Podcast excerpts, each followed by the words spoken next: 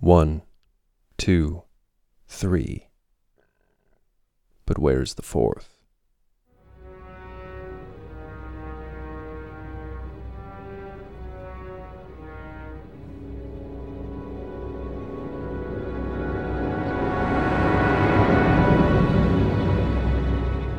Hello, I'm Earl Fontainelle, and you are listening to The SHWEP, the secret history of Western esotericism podcast online at www.shwep.net.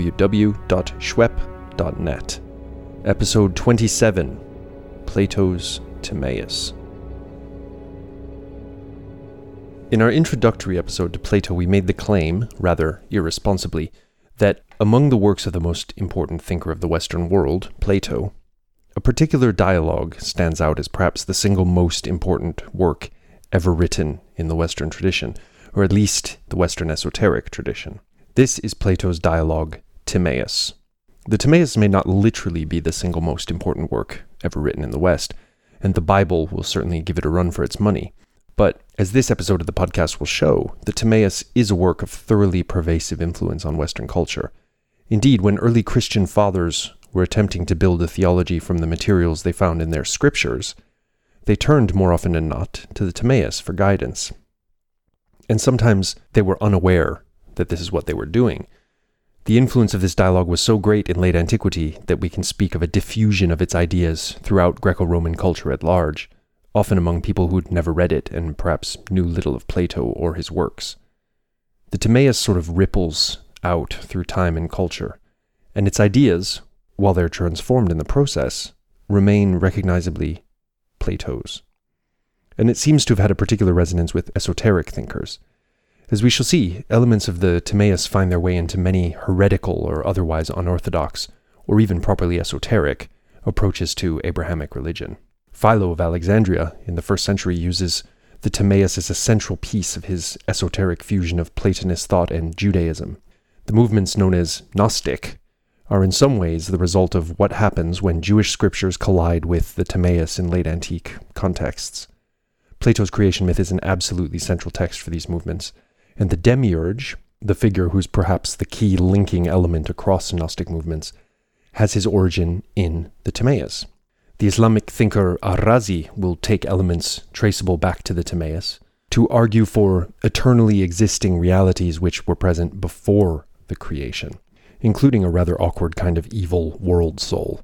So the Timaeus has presented a challenge to the totally ex nihilo sort of Abrahamic creation stories, but it's also been integrated again and again into the mainstream Abrahamic faiths. The so called School of Chartres, to just take one example, a group of important medieval Christian doctors constructed a philosophic account of creation which attempted to save the Timaeus for Christianity. But all of this is just to whet your appetite.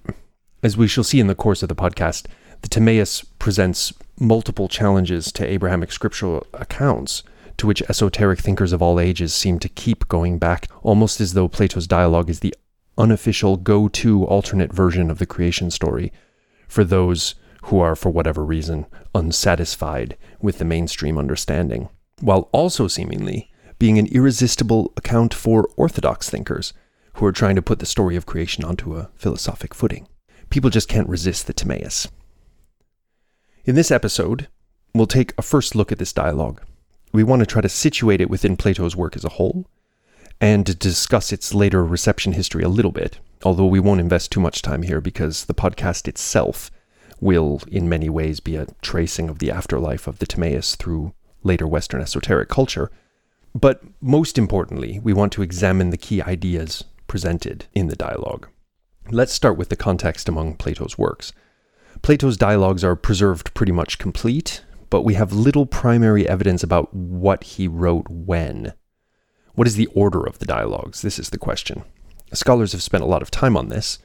There are plenty of hints here and there which we can kind of assemble, and then we can add to these hints stylometric analysis. This is the kind of number crunching of Plato's texts but it's not as much of an exact science as some of its proponents would like it to be. The basic way it works is we start with some fairly certain knowledge. We're pretty sure, for example, that the Apology is among Plato's earliest works, if not the first. It probably is the first. Okay, we can also be pretty certain that the more didactic works, like the Republic and the Timaeus, are generally later. Now, Plato's style evolves over time, so we'll see him start to favor certain expressions and turns of phrase more as time goes on. Starting from a few baselines, like the early date of the Apology and the late date of the Laws, say, we can analyze his style word for word and get some probabilistic picture of what might be early, middle, and late dialogues. Incidentally, scholars were doing this kind of analysis way before computers, so we must give respect to the classicists of yore and their incredible tenacity. Stylometry can be used alongside analysis of the ideas presented in the dialogues to get a reasonably likely picture of what was written when, at least in terms of early, middle, and late, this trichotomy we've mentioned. A more fine grained dating gets into individual scholarly judgments and can't be regarded as provable, in my opinion, but I feel pretty confident about most of the consensus on the three main periods of Plato's work. So, in this tripartite schema, we can say that the Timaeus is a late dialogue. The Laws is generally agreed to be Plato's last work, and Timaeus Critias may have been the second to last. So that's our rough dating. We're dealing with Plato at the end of his career, looking back on a lifetime's work. Oh, and as for the Critias, which we just mentioned, we'll return to it in a moment. We've said that the Timaeus was uniquely influential. This is mainly due to its powerful myths, which we'll get to, but also owes something to the accidents of textual transmission. In the Hellenistic and imperial periods, Plato's dialogues circulated widely and were widely read. In this context, the Timaeus was probably in the top five most read dialogues. This is not a scientific statement, this is just a kind of general feeling you get. But the corpus as a whole, that's Plato's dialogues, continued to be actively worked with throughout antiquity. However, the Latin Platonist Chalcidius, who may have been a Christian, made a Latin translation with commentary of the first part of the Timaeus in about the year 321 CE. And this was extant in the Latin speaking West right through the Dark Ages into the High Middle Ages. And so, when in the Renaissance the rest of Plato was recovered in Florence and given a Latin translation by Marsilio Ficino, the Timaeus was the only dialogue with which the Latin Christian world had been familiar for centuries. So, for the medieval Latin West, it's fair to say that the Timaeus was Plato along with little bits of data that could be gleaned from Cicero, Macrobius, and other Latin language philosophical writers. Thus, Timaeus has a seminal influence not only on the earliest theological writings of Christianity, but had an ongoing influence on Christian thought in both East and West, right through the Middle Ages. And this influence was often a kind of countercultural, for lack of a better term, influence. Not always, but often, as we shall see. So, that's a little bit about the reception history of the Timaeus. What is the Timaeus about? What happens in the Timaeus? What's all the fuss about? Here is my basic summary of the dialogue, and I'll be quoting H.D.P. Lee's 1965 Penguin translation throughout this episode for direct quotes. Socrates is the first speaker of the dialogue, and he opens with the pregnant line one, two, three. But where, my dear Timaeus, is the fourth of my guests of yesterday, who were to entertain me today. Now, beginning the dialogue with a series of numbers is no accident. As we shall see, the Timaeus is saturated with arithmetical and harmonic materials, and Plato is flagging this right at the beginning. We're going to be dealing with numbers. But from a dialogic standpoint, he's introducing three speakers, each of whom has an assigned task. He's also making a reference, quite deliberate it seems to me, to an absent someone, which I think points us toward esoteric materials later in the dialogue. But more on that later. Now, these three speakers are Critias, Timaeus, and Hermocrates. The absent speaker is never named. And what is their task? Socrates mentions that they'd all been gathered earlier discussing the ideal state. He's hearkening back to the middle dialogue, the Republic. And he gives a quick summary which shows that this is the case. He basically runs through the theory laid out in the Republic. Though in the summary, the philosopher rulers of the Republic are strangely absent, which is the first, perhaps significant absence in the Timaeus. But he would dearly love, he says, to hear how such an ideal state might function in reality, and in particular how it might function in time of war. So Socrates wants to see the Republic's ideal state in action. Critias, one of the three interlocutors, volunteers to supply just such an account. And here things start to get weird, as they always do with Plato. Critias tells us that Athens herself provides the perfect example of the philosophic state in action, but not the Athens of Plato's day.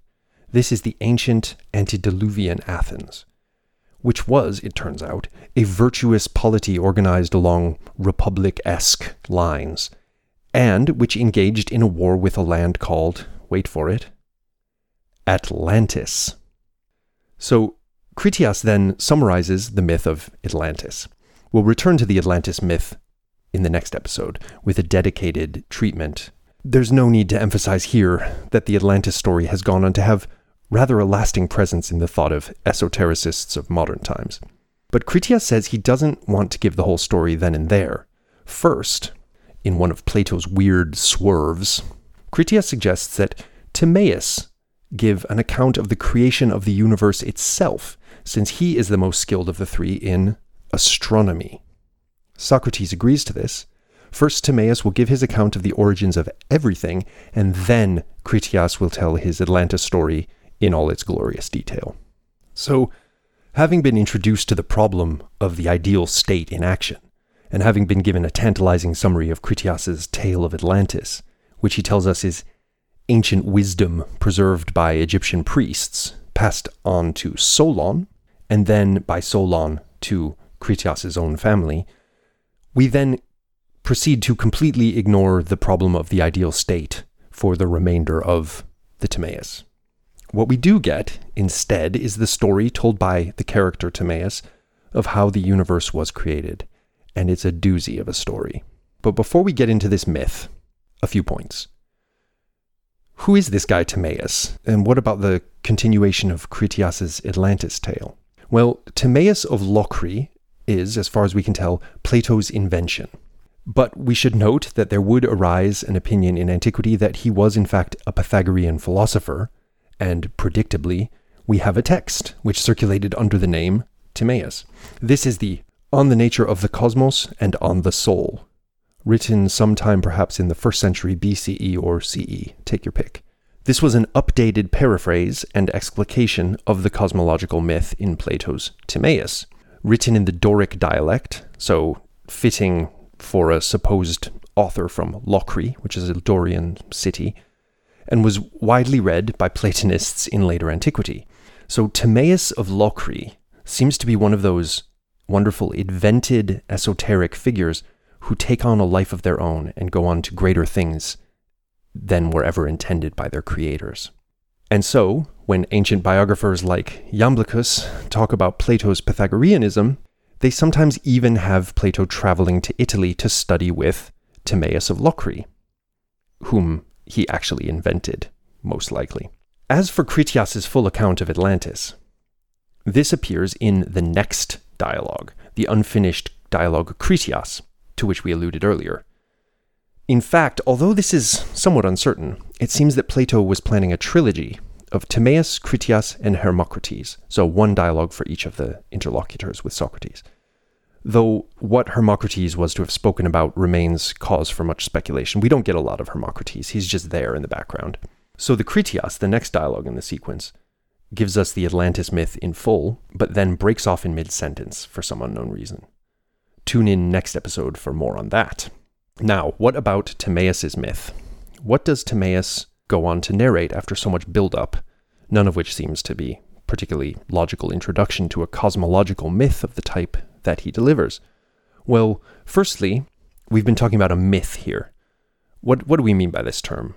When Plato slips into mythos mode, as opposed to logos mode, he's doing some very complex things. And much ink has flown in the quest to define exactly what a Platonic myth is. Mythos in Greek is story, most generally. It's a narrative. And logos, as we've seen in this podcast, can have a bewilderingly huge range of meanings. But the point for our purposes is that with Logos, Plato is arguing for a position, or rather, his characters are so arguing. While with a mythos, a character is delivering a story, first and foremost. So, as Timaeus tells us, this is a likely story.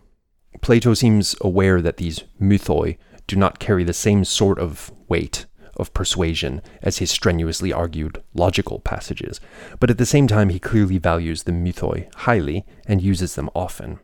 And the Platonic mythoi, it must be said, are underrepresented in the analytical study of Plato. So in this podcast, we're going to spend an extra amount of time talking about his myths because they're so fascinating, and Plato clearly intends them to have a very serious philosophical purpose. So, what is Timaeus' likely story? The brief version is as follows Timaeus tells us that the universe we see and live in, the world of becoming, of genesis, where things change and perish and transform, this world had a beginning. A craftsman god fashioned it. Now, this is the demiurgos, the demiurge, literally a craftsman. The demiurge made the best world possible fashioning the cosmos based on a perfect model or blueprint, that of the unchanging world of forms. He didn't create the universe from nothing, exactly. There were the forms already existing from eternity. And there was also some kind of very difficult to specify something or other. Plato calls this either the receptacle or sometimes he calls it space, which is like a perfectly featureless writing tablet which can receive any impression. Receiving the impressions of the forms, it allows for bodies and individual things to come into being.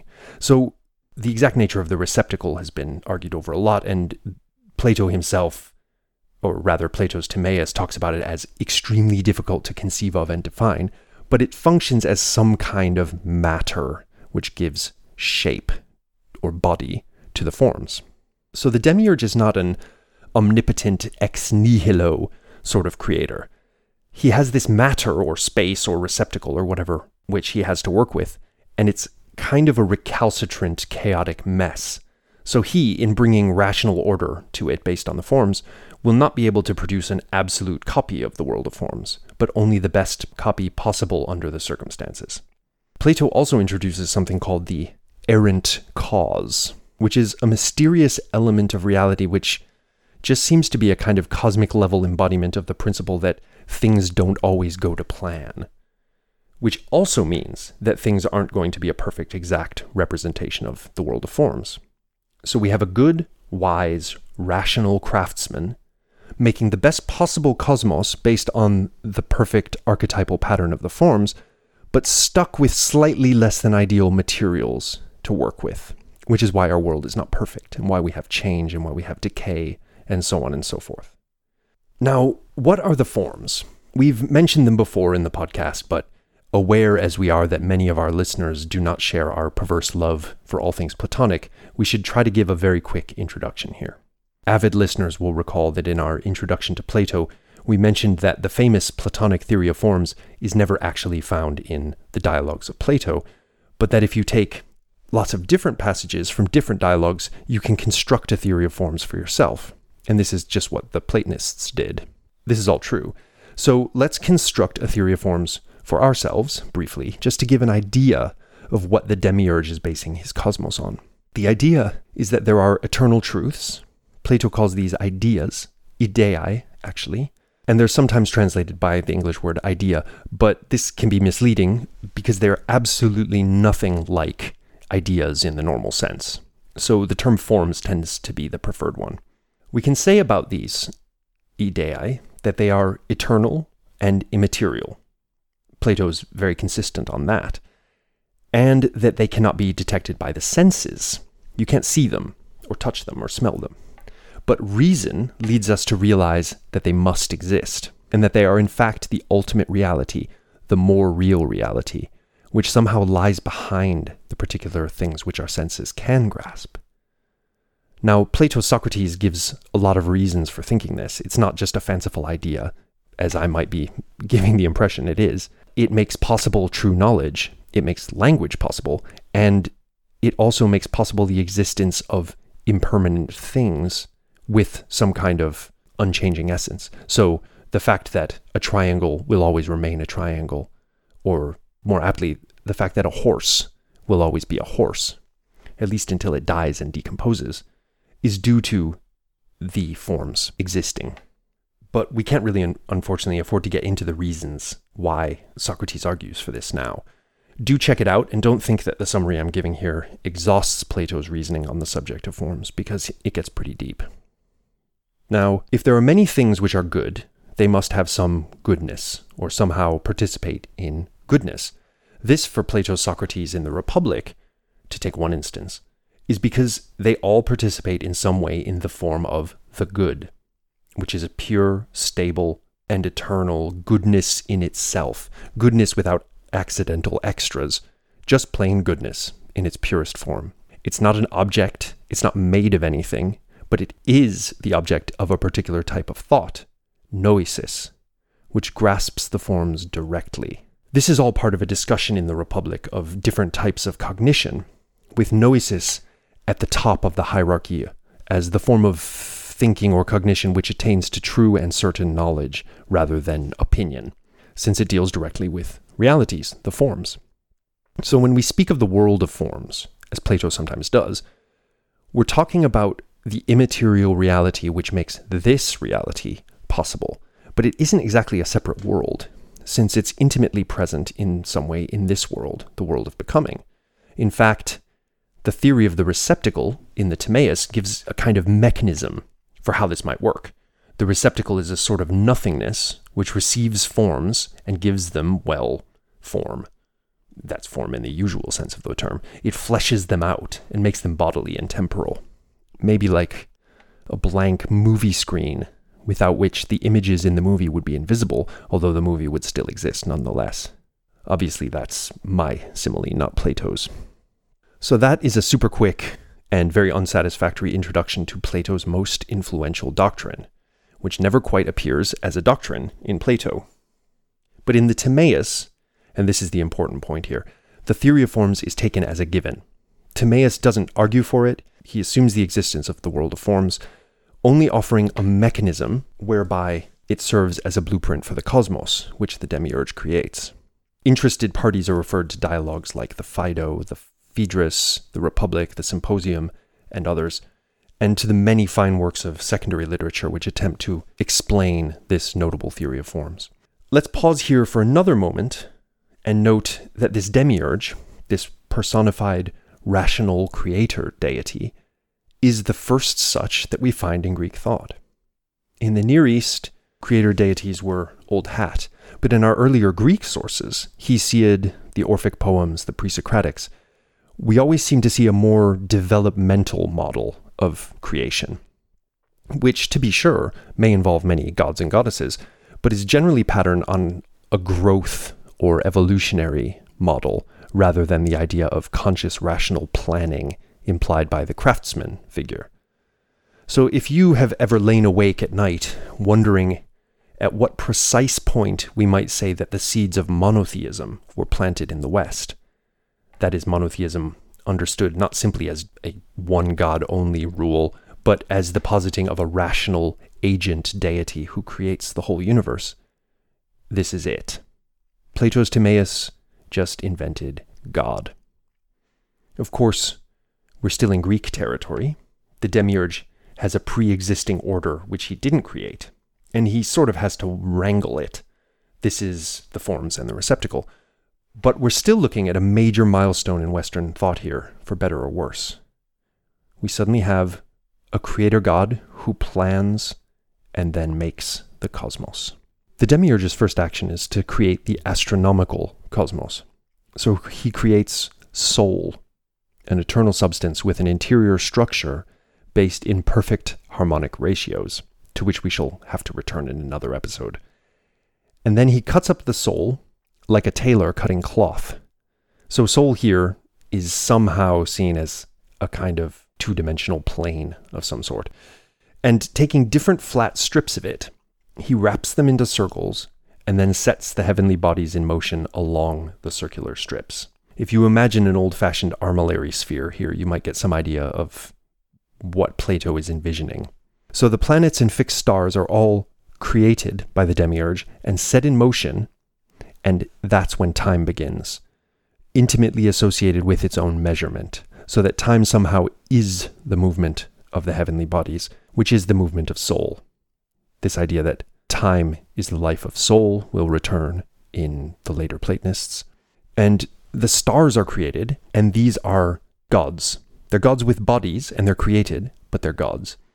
And best of all, the whole thing, the cosmos and everything in it, is a single vast living creature.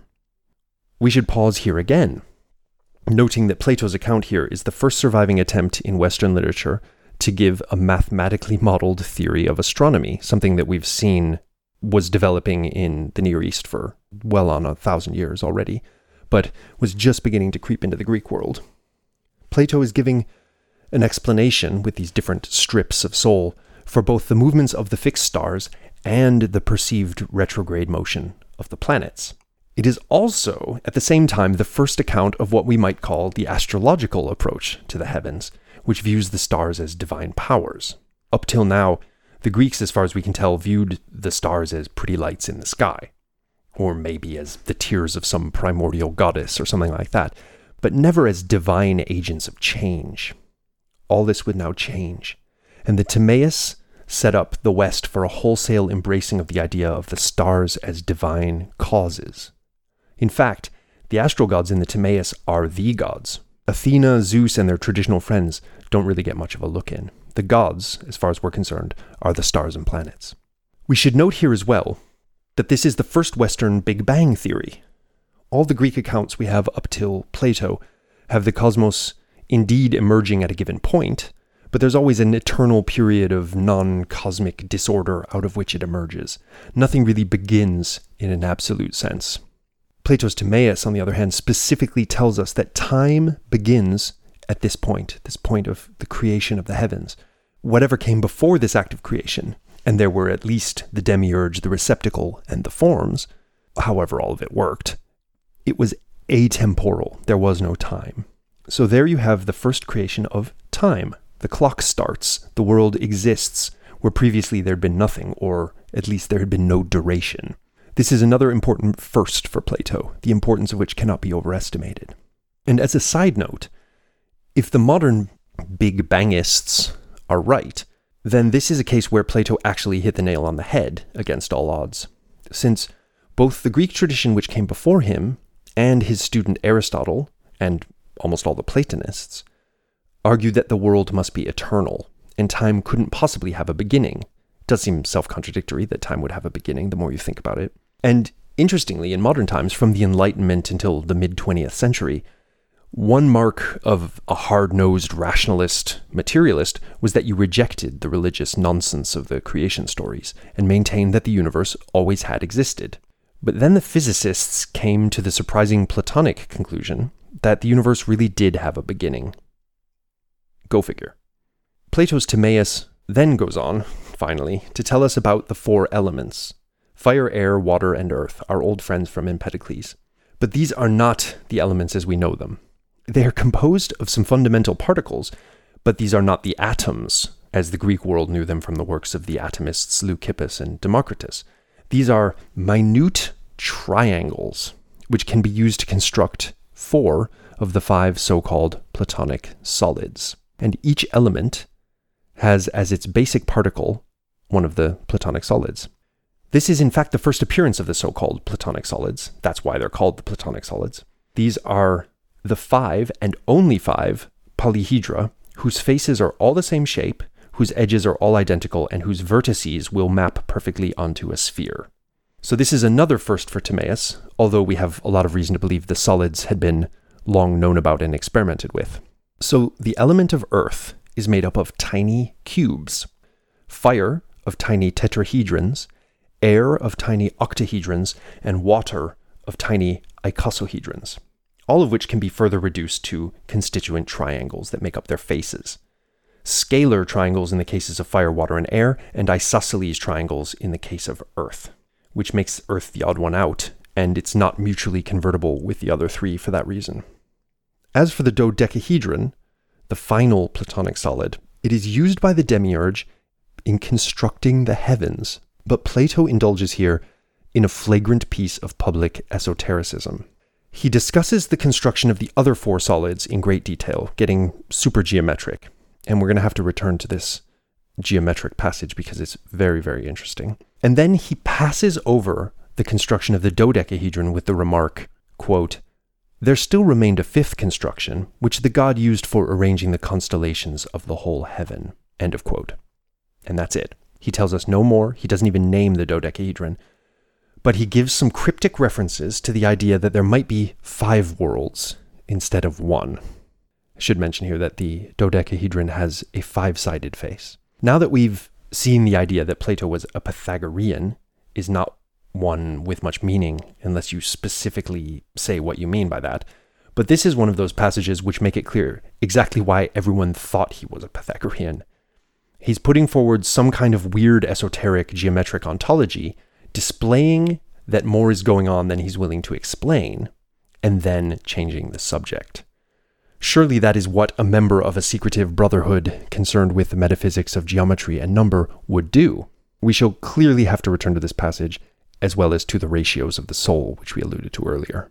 So, the demiurge, having created the heavens out of harmonic soul stuff, and in some mysterious way, the dodecahedron, and the four elements out of tiny triangles, he tasks the created star gods with creating the remaining needful things, basically living things and mankind. So here we have yet another first. Plato's demiurge's act of delegation is a formative example of the creation of a cosmic hierarchy, one of the structures of thought, which many scholars, such as Antoine Faivre, see as a characteristic or even definitional aspect of Western esotericism.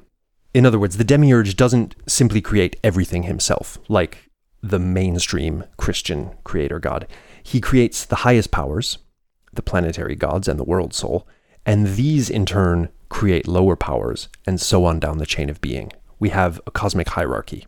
And this is a very influential cosmic hierarchy indeed.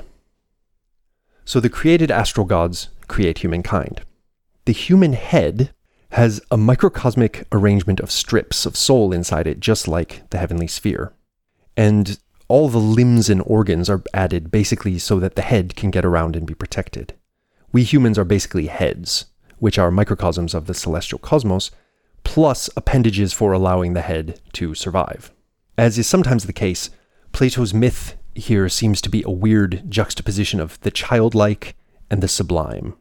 Now, the rest of the dialogue is largely concerned with humans. There's a lot of discussion of how the human being's sensory apparatus works, based on the physics laid out so far with the four elements and so on. Theories about the functioning of different organs and why the gods planned them the way they did. Ideas about disease and in general, a whole sort of proto medical theory. And that, says Timaeus, is how the best of possible worlds came into being. Once again, Plato got there first. Here we have the idea that the human being is quite literally the microcosmic mirror of the heavens. This idea would resonate strongly with later Platonists, although they tended to ignore the stuff about the head having orbits inside it like a armillary sphere, and they would sort of dematerialize the whole thing. And especially once astral influences became an established part of mainstream physics and medicine, as they did in late antiquity, the human microcosm and its intimate relationship to the cosmos at large would rule man's imagination for centuries. Actually, this theoretical complex of macrocosm microcosm can't really even be called esoteric except in retrospect after it's been sort of sidelined and debunked by the new science of the 17th century. Everything from metallurgy to medicine was theoretically conceived by the majority of thinkers from antiquity right up until the Enlightenment in terms of human cosmic resonances and macro microcosmic alignments. And again, this dialogue of Plato's is where we see the earliest reference to the idea, at least in such a blatant and such an astrally oriented form. So, as we move forward through the history of Western esotericism and study the different ways in which astral influences and macrocosm microcosm were conceived, we must always keep very much present in our thought the dialogue, the Timaeus, and the formative influence it had on this incredibly influential way of thinking about the world. So, there we have a brief introduction to Plato's Timaeus. While we hope to have pointed out some key points which make this dialogue such an essential milestone in Western esoteric thought, we haven't really done justice to some of the most interesting aspects of the texts, like the harmonic and geometric material, with its hints of overt esotericism, and the theory of soul as a kind of universal cloth which is cut up and formed into the astral realms. So we'll return to this great work in later episodes. But first, we promised a discussion of the Atlantis myth of the Timaeus Critias, and here at the SHWEP we like to keep our promises. So join us next time as we discuss Plato's Atlantis with Professor Christopher Gill. And until then, be like the construction of the dodecahedron, whose five sided faces contain inherent golden mean proportions which must, of course, be kept from the knowledge of the uninitiated. And stay esoteric.